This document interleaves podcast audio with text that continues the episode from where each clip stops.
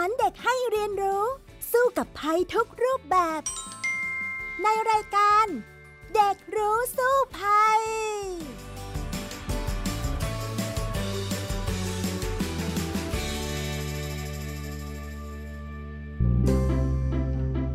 สวัสดีค่ะคุณผู้ฟังคะต้อนรับสู่รายการเด็กรู้สู้ภัยในวันนี้กับพี่ดารินกำเนิดรัตน์และน้องเอริกชานุวัฒน์ตั้งมนัสวงศ์ค่ะสวัสดีค่ะเอริกค่ะสวัสดีครับพี่ดารินสวัสดีครับคุณผู้ฟังทุกท่านค่ะสำหรับวันนี้มาคุยกันเรื่องของโควิด -19 กันอีกสักครั้งนะคะเนื่องจากว่า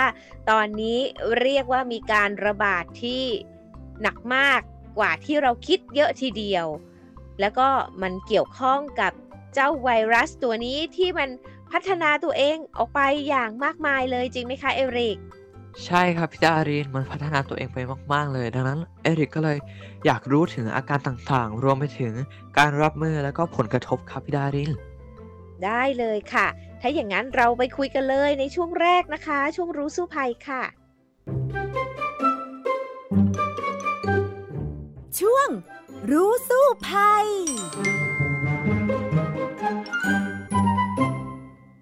เอาล่ะค่ะคราวนี้มาคุยกันต่อในเรื่องของการแพร่ระบาดของโควิด -19 ที่ตอนนี้เนี่ยหนักกว่าเดิมมากๆเลยนะเอริก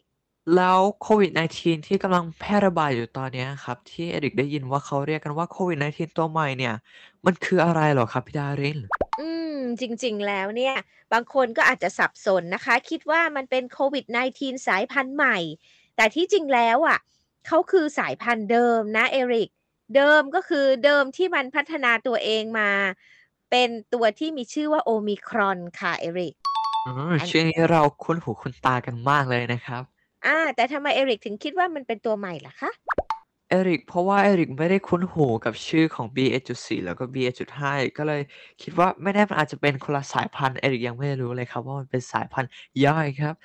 อ๋อค่ะจริงๆแล้วเนาะเราก็อาจจะได้ยินข่าวแหละว่ามี BA.1.2.3 อะไรอย่างนี้นะคะแต่ตอนนี้ล่าสุดเนี่ยมันมีสายพันธุ์ย่อยที่มีชื่อว่า BA.4 และ BA.5 นะถามว่ามันเป็นสายพันธุ์ใหม่หรือเปล่าก็ต้องบอกว่าที่จริงแล้วมันไม่ได้เป็นสายพันธุ์ใหม่มันคือโอมิครอนเหมือนกันเพียงแต่มันพัฒนาตัวเองให้มันเก่งขึ้นนั่นเองถ้าเทียบกันกับสัตว์ที่เราเห็นอยู่ทั่วไปอย่างเช่นสุนัขอย่างเงี้ยค่ะอาจจะเป็นสุนัขพันธุ์ไทยหลังอานเหมือนกันแต่เขามีหลายสีอย่างนี้แหละมันก็เลยกลายเป็นว่าไอ้เจ้าตัวที่เป็นเบอร์4กับเบอร์5เนี่ยก็เป็นโอมิครอนเหมือนกันลักษณะเดียวกันพันธุ์เดียวกันแต่ว่ามันมีลักษณะที่มันแตกต่างไปที่มันเก่งขึ้นมันเลยทำให้คนเนี่ยติดเชื้อเจ้าตัวพวกนี้ได้ง่ายมากกว่าเดิมค่ะเอริกแล้ว BA.4 กับ BA.5 ครับพี่ดาริน2อันนี้มันจะแตกต่างกันไหมครับแล้วแตกต่างกันอย่างไรครับหรือว่า BA.4 กับ BA.5 นี่มันคืออันเดียวกันเหรอครับไม่ใช่ตัวเดียวกันเนาะก็จะเป็นสายพันธุ์ย่อยที่มันพัฒนาตัวเองขึ้นมากลายเป็นเชื้อกลายพันธุ์นั่นแหละค่ะอย่างที่เขาบอกมันก็คือการกลายพันธุ์ของโอมิครอนที่ทำให้ตัวเองเนี่ยมันติดง่ายขึ้นนะคะโดยต้องเล่าเท้าความนิดหนึ่งว่ามีผู้ติดเชื้อรายแรกของสายพันธุ์ย่อย BA.4 และ BA.5 เนี่ยในแอฟริกาก่อนช่วงต้นปีที่ผ่านมานี่แหละค่ะโดยที่คนที่ติดเชื้อไปแล้วเนี่ยก็จะทำให้เกิดการแพร่ระบาดได้รวดเร็วมากขึ้นแล้วต่อมามันก็แพร่ระบาดไปทั่วโลกโดยในแอฟริกาและยุโรปนั้นเนี่ยทั้งหมดเนี่ยเกือบจะเป็น BA.4 และ .5 ไปแล้วเนาะทีนี้เนี่ยองค์การอนามัยโลกหรือว่า WHO เขาก็เลยประกาศให้สายพันธุ์ BA.4 และ .5 เนี่ยเป็นสายพันธุ์ย่อยที่ต้องเฝ้าระวังค่ะเพราะคาดว่าจะกลายเป็นสายพันธุ์หลักที่แพร่ระบาดไปทั่วโลกนั่นเองเนาะโดยการกลายพันธุ์ของมันเนี่ยก็จะมีการกลายพันธุ์ในตำแหน่งต่างๆซึ่งฟังแล้วก็จะยากเกินไปเนาะแต่ง่ายๆก็คือนะคะเชื้อไวรัสเนี้ยมีความสามารถในการแบ่งตัวและเพิ่มจำนวนในการเกาะเซลล์ปอดได้ดีขึ้นค่ะเลยอาจจะทำให้เกิดอาการปอดอักเสบในผู้ติดเชื้อได้นะคะซึ่งต่างจากสายพันธุ์ BA.1 และ .2 ที่เชื้อมีความสามารถในการแบ่งตัวได้ดีในเซลล์ของเยื่อบุระบบทางเดินหายใจส่วนบน แสดงว่าเจ้า BA.1 และ .2 เนี่ยเขาจะไปเกาะอยู่ตามลำคอมากกว่าเข้าไปที่ปอดแต่จุด4กับจุด5เนี่ยเข้าไปในปอดได้ดีกว่านะอาจจะทำให้ปอดอักเสบได้แล้วที่สำคัญเนี่ยมันยังมีความสามารถในการหลบเลี่ยงภูมิคุ้มกันดื้อต่อแอนติบอดีของมนุษย์ดังนั้นอาจจะทำให้เกิดการติดเชื้อซ้ำได้ด้วยค่ะเอริกคะแม้ว่าบางทีเป็นไปแล้วก็เป็นอีกได้หรือบางทีฉีดวัคซีนมาแล้วก็ยังติดอยู่ดีค่ะเอริกแล้วอย่างนี้ที่ประเทศไทยอะครับพี่ดารินเราพบเจอผู้ป่วยที่ติดเชื้อสายพันธุ์ BA.4 และ BA.5 หรือยังครับต้องบอกว่าเจอเยอะมากแล้วในตอนนี้นะคะล่าสุดเนี่ยได้มีการศึกษาว่า BA.4 และ .5 เนี่ยมีเยอะขนาดไหนแล้วทางอธิบดีกรมวิทยาศาสตร์การแพทย์ค่ะนายแพทย์สุภกิจสิริลักษณ์เนี่ยท่านได้บอกมาล่าสุดเลยณขณะนี้ที่เราอัดเทปนี้นะบอกว่าตอนนี้เนี่ย BA.4 และ .5 นั้นเนี่ยมีการแพร่ระบาดอย่างรวดเร็วมากเลยค่ะและครองตลาดแล้วนะครองตลาดเดิมแซงหน้า BA.2 ไปแล้วนะคะและล่าสุดค่ะพบว่าทั้ง BA.4 และ .5 เนี่ยมีผู้ติดเชื้ออยู่เกือบ70%แล้วในเวลานี้ก็เรียกได้ว่าอีกไม่นานจากนี้ไปก็น่าจะครองตลาดทั้งหมดแล้วล่ะค่ะเอริกคะน่ากลัวมากๆเลยครับพี่ดารินใช่แล้วล่ะค่ะแล้วทำไมโควิด-19 เนี่ยครับถึงได้กลายพันธุ์เรื่อยๆเลยนะครับมันไม่หยุดไม่หย่อนเลยนะครับไม่ว่าจะเป็นสายพันธุ์ใหม่หรือว่าสายพันธุ์ย่อยนั่นเองนะครับอันนี้ก็เป็นหนึ่งใน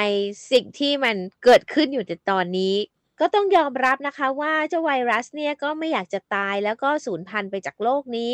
มันก็เลยพยายามปรับตัวเองและกลายพันธุ์ให้มันยังมีชีวิตรอดอยู่ได้ในปัจจุบันนะคะเพราะว่าสายพันธุ์ดั้งเดิมที่ทำให้คนตายหนักๆเนี่ยพอคนตายเชื้อก็ตายไปด้วยมันก็เลยต้องปรับปรุงตัวเองให้คนไม่ตายก็คืออาการน้อยลงแต่ว่ามันยังมีชีวิตอยู่ได้แล้วก็แพร่ต่อไปที่คนอื่นๆเรื่อยๆไปอันนี้ก็เป็นเรื่องของธรรมชาติของมันนะคะทีนี้เนี่ยการกลายพันธุ์ของเขาเนี่ยยิ่งกลายพันธุ์เก่งเท่าไหร่ก็ยิ่งทำให้คนติดมากขึ้นเท่านั้นประกอบกับตอนนี้เนี่ยประเทศไทยของเราเปิดประเทศแล้วนะคะแล้วก็ผ่อนคลายมาตรการต่างๆในการใส่หน้ากากอนามัยด้วยก็เลยทำให้มีการแพร่ระบาดกันหนักยิ่งขึ้นประกอบกับสิ่งที่เรียกง่ายๆว่าตอนนี้หลายคนกาดตกแล้วล่ะไม่อยากใส่หน้ากากอนามัยแล้วล่ะเพราะว่าเหนื่อยเหลือเกินใส่มา2ปีแล้วคราวนี้ก็เลยติดกันกระจายเลยล่ะค่ะเอริกใช่แล้วครับพี่ดารินเดี๋ยวนี้เวลาเราเริ่มไปเดินที่ไหนนะครับเราก็เริ่มเห็นคนไม่ใส่หน้ากากแล้วรวมถึงชาวต่างชาติเนี่ยเข้ามาที่ประเทศไทยเราเยอะมากๆเลยล่ะครับเพราะว่าช่วงนี้นะครับเอริกก็ได้มีโอกาสออกไปนอกบ้านมาบ้างเล็กน้อยครับก็ได้พบเห็นชาวต่างชาติรวมถึงสถานที่ที่มีคนมารวมตัวกันเยอะมากๆเลยล่ะครับพี่ดารินช่วงนี้พี่ดารินก็เดินทางบ่อยนะคะเดินทางไปทำข่าวไปถ่ายทำสารคดีของพี่ดารินนั่นแหละแล้วก็ได้เดินทางไปตามสนามบินทั้งสุวรรณภูมิแล้วก็ดอนเมืองมาเรื่อยๆก็จะพบเห็นว่าอย่างเช่นล่าสุดนะคะพี่ดารินไปสนามบินสุวรรณภูมิมาก็เห็นชาวต่างชาติเข้ามาในประเทศไทยเนี่ยค่อนข้างเยอะนะคะคึกคักขึ้นมาแล้วซึ่งก็น่าจะเป็นเรื่องดีสำหรับเศรษฐกิจในบ้านเรานะแต่ว่าแน่นอนว่าชาวต่างชาติเนี่ยเขาก็ไม่ค่อยนิยมฝรั่งอ่ะไม่นิยมที่จะใส่หน้ากากอนามัยฉะนั้นเนี่ยหลายคนเนี่ยเห็นเดินเข้ามาก็ไม่ใส่กันละค่ะแต่พอสมมุติว่าเราเดินทางต่อไปนั่งรถไฟฟ้าไปเนี่ยบางคนเขาก็เห็นว่าทุกคนคนไทยใส่กันหมดเลยเขาก็หยิบมาใส่เหมือนกันนะเท่าที่พี่ดารินเห็นนะแต่ว่าแน่นอนว่าก็ไม่ใช่ว่าทุกคนเนี่ยจะใส่แล้วล่ะแต่ยังส่วนใหญ่จะมักจะเห็นเป็นต่างชาตินะคะที่ไม่ใส่หน้ากากอนามัยคนไทยเราเองบางทีก็ใส่นั่นแหละแต่บางคนก็เหนื่อยไงใส่แล้วเหนื่อยใส่แล้วเอามาอยู่ใต้คางก็มีดันลงมาอยู่ใต้จมูกก็มีเพราะว่าเริ่มหายใจไม่ออกเหมือนกันค่ะเอริกใช่แล้วครับพี่ดารินอาการของโควิดสายพันธุ์ย่อย BA.4 และ BA.5 เนี่ยมีอะไรบ้างเหรอครับพี่ดารินก็คงต้องบอกว่าก็ไม่แตกต่างจากเดิมมากนักละค่ะอาการเด่นชัดของมันก็คืออ่อนเพลียเหนื่อยไอแห้งเจ็บคอมีไข้มีน้ำมูก ปวดหัวเวียนศีรษะคลื่นไส้ปวดเมื่อยตามร่างกายแล้วก็ถ่ายเหลวนะคะซึ่งอันนี้เนี่ยเรียกได้ว่าถ้าเป็นเน้นนะสำหรับ BA.4 และ 0.5 เนี่ยจะอ่อนเพลียก่อนแล้วก็เมื่อยล้าแล้วมีไอแล้วก็มีไข้ค่ะแต่ตามมานะคะรองลงมาอาการก็คือเจ็บคอมีน้ำมูกปวดหัวปวดกล้ามเนื้อคลั่นเนื้อคลั่นตัวแบบนี้ล่ะค่ะเอริกคะครับแล้วอย่างนี้โควิด -19 นะครับพี่ดารินตัวระหว่างของตัวโอไมครอน BA.4 และ 0.5 กับสายพันธุ์อื่นๆเช่นพวกเดลต้าหรือว่าที่มันเคยมีมาก่อนหน้านี้อันไหนน่ากลัวกว่ากันเหรอครับแล้วอีกก็ได้ยินว่าตัวสายพันธุ์ใหม่เนี่ยมันแพร่ระบาดเร็วขึ้นมากๆแล้วมันจะมีผลกระทบอย่างไรแตกต่างจากเดิมมากไหมครับอันนี้ก็ต้องบอกว่าความร้ายแรงของเขาเนี่ยถ้าเทียบกับเดลต้าก่อนหน้านี้ซึ่งสูญพันธุ์ไปแล้วนะมันไม่ได้ทำให้คนตายมากเท่ากับเดลต้าแน่นอนแต่ว่ามีบางอาการที่คล้ายๆกันอย่างเช่นสูญเสียการได้กลิ่นหรือรับรสบ้างนะคะหรือว่าระบบทางเดินอาหารมีผิดปกติบ้างบางคนก็หายใจเหนื่อยหอบบ้างซึ่งบางอย่างเนี่ยคล้ายเดลต้าแต่ไม่แรงเท่าแต่ถามว่ามันทำให้ตายได้ไหมก็ทำให้ตายได้ไม่ใช่ว่าตายไม่ได้นะคะโดยเฉพาะคนที่ไม่ได้ฉีดวัคซีนมาก่อนด้วยเพราะว่าอาจจะยังไม่เคยซ้อมร่างกายไว้สู้รบกับเจ้าโควิด -19 มาก่อนอย่างเงี้ยค่ะก็เลยอาจจะทำให้บางคนเนี่ยเสียชีวิตได้นะคะความรุนแรงเนี่ยถือว่าน้อยกว่าเดลต้าแน่ๆแต่ว่าแพร่ระบาดได้เก่งกว่าใครเลยทีเดียวโดยคุณสมบัติที่แพร่ระบาดได้รวดเร็วเนี่ยก็เรียกได้ว่าอย่างที่พี่ดารินบอกว่ามันแบ่งเซลล์ได้เร็วมากแล้วมันก็ไปเกาะชอบไปเกาะอยู่ตามปอดนี่แหละทำให้เกิดการปอดอักเสบได้ที่พี่ดารินเดินทางไปมาหลายจังหวัดเนี่ยได้คุยกับคุณหมอหลายคนด้วยนะเอริกคุณหมอก็ยังบอกเลยว่าต้องระวังมากๆเลยในระหว่างนี้เพราะว่ากาดตกกันทั่วประเทศแล้วก็ทำให้เกิดการติดกันเยอะมากขึ้นบางจังหวัดนี่นะมากกว่า1ใน3ของประชากรเนี่ยติดไปเรียบร้อยแล้วคุณหมอเล่าให้พี่ดารินฟังแล้วก็น่าตกใจนะคะใช่แล้วก็บางคนเนี่ยเสียชีวิตด้วยหลายคนเนี่ยเป็นผู้สูงอายุนั่นแหละแล้วก็คิดว่าอยู่บ้านไม่ติดก็เลยไม่ฉีดวัคซีนปรากฏว่าในที่สุดลูกหลานก็เอามาติดคุณตาคุณยายในบ้านแล้วคุณตาคุณยายในบ้านที่ไม่เคยฉีดวัคซีนไม่เคยซ้อมมาก่อนก็เลยเสียชีวิตหลายรายเป็นอย่างนั้นเลยล่ะค่ะเอริกคะแล้วสายพันธุ์ย่อยเนี่ยครับพี่ดารินมันจะมีอาการลองโควิดไหมครับที่เขาเรียกกันว่ามันจะเป็นเมื่อเราหายแล้วแต่มันยังมีอาการผลข้างเคียงอื่นๆเนี่ยมันจะยังมีไหมครับแล้วก็มากน้อยเท่าไหร่หรือเกิดจากอะไรครับจริงๆก็ลองโควิดเนี่ยก็เป็นได้ทุกสายพันธุ์ละค่ะสายพันธุ์นี้ก็แล้วแต่คนเหมือนกันว่าจะมีลองโควิดไหมนะคะอย่างเช่นไอไม่จบอะไรอย่างเงี้ยแม้ว่าจะเป็นผลลบแล้วนานแล้วหรือว่าเหนื่อยหอบอะไรแบบนี้ค่ะก็มีเหมือนกันซึ่งอันนี้แล้วแต่บุคคลเลยอันนี้ตอบไม่ได้เลยว่าใครจะเป็นแค่ไหนอย่างไรเนื่องจากว่าแน่นอนว่าเชื้อพวกเนี้ยเป็นตัวใหม่ๆทั้งนั้นนักวิทยาศาสตร์ทางแพทย์เองเนี่ยก็ยังศึกษากันได้ไม่เต็มที่ยังไม่ดีพอจึงยังไม่มีคำตอบมากนักนะคะสำหรับการเป็นลองโควิดทีนี้เนี่ยทางที่ดีที่สุดที่เราจะทำให้ไม่เกิดอาการเหล่านี้ได้ก็คือพยายามอย่าติดโควิดค่ะก็ต้องไม่กาดตกตรงนี้แหละจะเรียกว่าเป็นสิ่งที่ดีที่สุดในการป้องกันตัวเองค่ะเอริกมีเรื่องนึงอยากจะมาแชร์ครับว่าเอริกสงสัยเหมือนกันนะครับเพราะว่าไวรัสพวกนี้เนี่ยเปลี่ยนแปลงตัวเองไปเรื่อยๆถูกไหมครับแล้วก็การเปลี่ยนแปลงเพียงเล็กน้อยเนี่ยมันอาจจะส่งผลให้ไวรัสเนี่ยหน้าตาเปลี่ยนไปแล้ววัคซีนเนี่ยถ้ามันบังเอิญไม่รู้จักเนี่ยมันจะส่งผลอย่างไรวัคซีนตัวเก่ายังใช้ได้ผลอยู่ไหมแล้วก็มีวัคซีนตัวไหนมารองรับสายพันธุ์ย่อยของโอไมครอน BA.4 และ 0.5 บ้างไหมครับคือตอนนี้เนี่ยก็มีการพัฒนาวัคซีนนะคะเพื่อที่จะมาสู้กับการกลายพันธุ์พวกนี้มากขึ้นซึ่งล่าสุดเท่าที่พี่ดารินได้ยินข่าวนะวัคซีนในประเทศไทยตอนนี้ไม่ว่าจะยี่ห้อไหนนะที่หลักๆที่ฉีดกันตอนนี้ก็มี Pfizer Moderna เนี่ยมันยังไม่ได้ตามทันเจ้าโอมิครอนด้วยซ้ำนะคะก็เลยทำให้ความสามารถในการป้องกันการติดเชื้อเนี่ยน้อยลงไปมากกว่าเดิมมากแล้วพอมายิ่งเป็น สายพันธุ์ย่อย BA.4 และ .5 เข้าไปอีกซึ่ง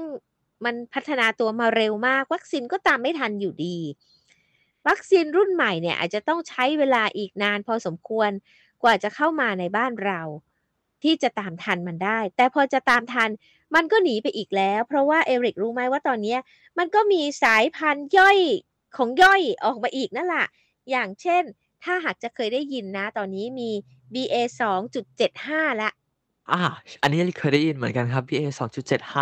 อันนี้ก็งงมากเลยครับมันมี BA.2 แล้วมันจะมี BA.2.75 เข้าไปอีกเพราะว่าหมายความว่าเขาคล้ายๆตัว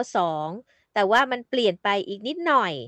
แต่ว่าไอ้การเปลี่ยนไปของนิดหน่อยเนี่ยมันไปทำให้มันจับกับเซลล์ปอดได้ดีขึ้นไปอีกตัวเนี้ยก็ใหม่ของใหม่ละค่ะเอริกซึ่งเขาบอกว่า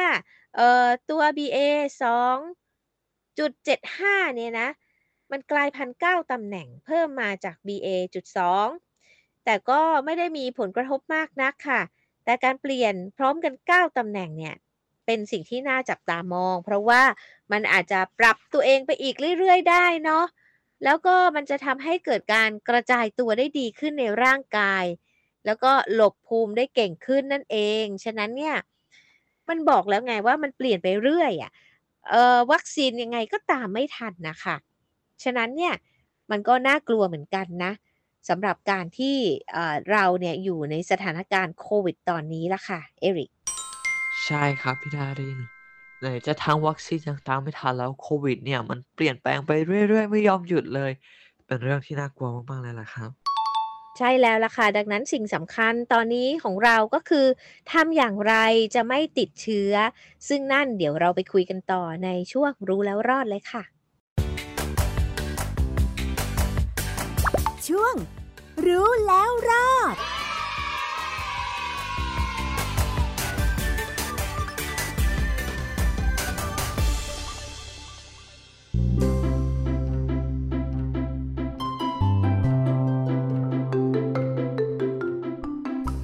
มาถึงช่วงรู้แล้วรอดแล้วนะคะมาคุยกันต่อในเรื่องของการป้องกันตัวเองแล้วล่ะเพราะว่าตอนนี้เรียกได้ว่าโควิด -19 เขาก็พยายามปรับตัวหนีเรากลายพันธุ์ไปเรื่อยๆนะคะ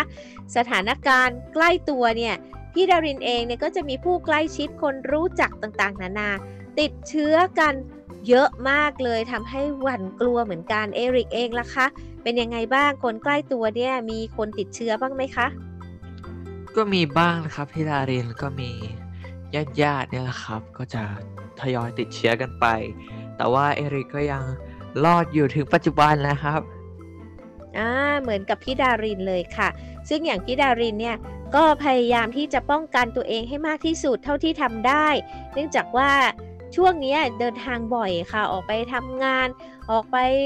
เดินทางในต่างจังหวัดเยอะทีเดียวค่ะเอริกฉะนั้นเนี่ยป้องกันตัวเองด้วยการไปฉีดวัคซีนเข็มกระตุ้นนะคะตอนนี้ฉีดมา4เข็มเรียบร้อยแล้วนะคะแต่ก็ยังไม่ประมาทเพราะก็รู้ดีอยู่ว่าเจ้าโควิด -19 เขาก็กลายพันธุ์ไปเรื่อยๆเพื่อหลบภูมิเรานะก็พยายามที่จะพักผ่อนนอนหลับให้มากที่สุดเท่าที่ทำได้อย่างเงี้ยค่ะทำร่างกายให้แข็งแรงก็หวังจะว่าจะรอดต่อไปเนาะแต่ว่าก็กลัวๆเหมือนกันเพราะว่าคนใกล้ตัวญาติๆนี่ล่ะก็ติดกันเยอะมากเลยล่ะค่ะเนื่องจากว่าขณะนี้เนี่ยอย่างที่พี่ดารินบอกการกระจายตัวของมันเนี่ยมากและเร็วจริงๆนะแต่ถามว่าสำหรับการติดเชื้อเนี่ยมันน่ากลัวขนาดไหนก็หลายคนก็เห็นไม่เป็นอะไรมากนะคล้ายๆเป็นหวัดแล้วก็หายแล้วเขาก็จะมีภูมิต่อไปได้อีกสักประมาณ 3-4 เดือนค่ะหลังจากนั้นภูมิก็ลงฉะนั้นก็จะเสี่ยงใหม่มันก็จะเป็นอย่างนี้ค่ะวนไปอะค่ะเอริกแล้วอย่างนี้วิธีการป้องกันเก่าๆของเราครับเช่นการใส่แมสก์การล้างมือด้วยแอลกอฮอล์แล้วก็การเว้นระยะห่างปัจจุบันนี้มันยังพอใช้ได้ไหมครับหรือว่ากับเจ้าตัวสายพันธุ์ย่อยเนี่ยแล้วก็ย่อยของย่อยเนี่ยเรายังสามารถที่จะใช้วิธีการเดิมหรือเราจะเป็นต้องเปลี่ยนวิธีการใหม่ๆเพื่อที่จะปรับตัวเข้าหามันได้อย่างไรบ้างครับจริงๆแล้ววิธีเดิมๆเนี่ยแหละค่ะอาจจะเป็นวัคซีนที่สำคัญที่สุดเป็นเครื่องมือที่ดีที่สุดสำหรับเราในตอนนี้นะคะเอริกเพราะว่าหน้ากากเนี่ยช่วยได้มากล้างมือช่วยได้มากเลยทีเดียวเว้นระยะห่างก็ช่วยได้มากๆๆนะคะฉะนั้นเนี่ยเราอย่า กาดตกค่ะถ้าหากว่าเรา ยังไม่กาดตกเราก็อาจจะรอดต่อไปได้ทีนี้เนี่ยเวลามีคนติดเชื้อเยอะๆมากขึ้นอย่างเช่นที่พี่ดารินบอกว่าบางที่เนี่ยเขาบอกว่าประชากร1/3เนี่ยติดไปแล้วในพื้นที่จังหวัดเหล่านั้นเนี่ยนั่นก็เป็นอีกเกราะประการหนึ่งที่จะป้องกันได้เพราะว่าคนที่ติดเชื้อแล้วหายเนี่ยก็เหมือนกับว่าเขาก็มีภูมิเหมือนกันเหมือนฉีดวัคซีนเหมือนกันแล้วก็เป็นเวอร์ชันอัปเดตด้วยเพราะว่าเป็นเวอร์ชันล่าสุดแล้วก็เลยทำให้เขาเนี่ยยังไม่เป็นอีกในช่วงระยะประมาณ 3-4 เดือนนะถ้าหากว่ามีทั้งคนฉีดวัคซีนและมีทั้งคนที่เป็นแล้วรวมกันอย่างเงี้ยค่ะแล้วอาจจะจำนวนมากขึ้นเนี่ยก็ทำให้การแพร่ระบาดเนี่ยมันลดลงได้เหมือนกันแต่ตอนนี้เท่าที่ทราบเนี่ยมันหนักมากเลยนะสำหรับการระบาดเพราะว่าแน่นอนเวอร์ชันของวัคซีนอาจจะไม่รองรับด้วยแล้วก็การติดมันก็เก่งด้วยฉะนั้นต้องระมัดระวังกันนิดหน่อยนะเอริกสำหรับช่วงนี้ที่ถ้ากาดตกแล้วเราก็อาจจะแย่เหมือนกันละค่ะใช่เลยครับพี่ดารินเอริกก็ได้ยินข่าวมาเรื่องนึงนะครับว่าเครื่องมือที่จะทำให้เรารู้ว่าเราติดโควิดเนี่ยก็คือชุดตรวจโควิดแล้วชุดตรวจโควิดเนี่ยโดยเฉพาะชุดตรวจโควิด ATK ที่เป็นแบบที่เราสามารถตรวจเองได้เนี่ย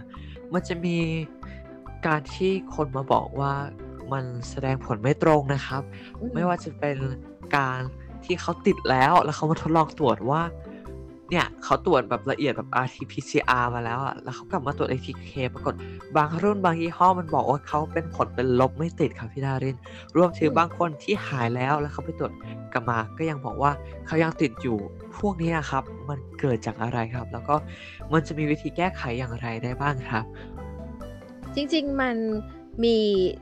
คำตอบในหลายอย่างในหลายกรณีนะคะบางคนเนี่ยไปตรวจ RT-PCR แล้วปรากฏว่าติดแต่ ATK บอกไม่ติดก็อาจจะเป็นเพราะว่าจังหวะนั้นเนี่ยเราต้องเข้าใจว่า ATK เป็น rapid test เป็นการ test แบบเร่งรัดเร่งด่วนความละเอียดมันน้อยกว่าฉะนั้นเนี่ยถ้าหากเพิ่งติดแรกๆมันอาจจะขึ้นขีดเดียวก็ได้นะแต่ว่าติดไปแล้วนั่นแหละต้องรอเชื้อมันเพิ่มมากขึ้นก่อนถึงจะรู้ตัวว่าตัวเองติดอย่างนี้เป็นต้นอันที่2ก็คือหายแล้วทำไมยัง2ขีดอย่างเงี้ยค่ะบางครั้งมันก็มีซากเชื้ออยู่นะซากเชื้อนี้ก็ทำให้เป็น2ขีดได้ค่ะฉะนั้นเนี่ยตอนนี้เนี่ยคนที่ติดแล้วเนี่ยเขาก็จะแนะนำนะว่าบางครั้งเนี่ยขนาดขึ้นขีดเดียวแล้วหลังจากติดแล้วก็เก็บตัวหายไปสักประมาณอาทิตย์นึงยังขึ้นขีดเดียวแล้วเนี่ยก็ยังให้กักตัวเองไปอีกนะคะให้อยู่สักประมาณ10วันเพราะว่า10วันเนี่ยน่าจะป้องกันได้แล้วว่าจะไม่แพร่เชื้อไปให้คนอื่นได้นะแล้วก็แม้ว่า10วันเขาให้ไปทำงานแล้วเนี่ยเขาก็บอกว่า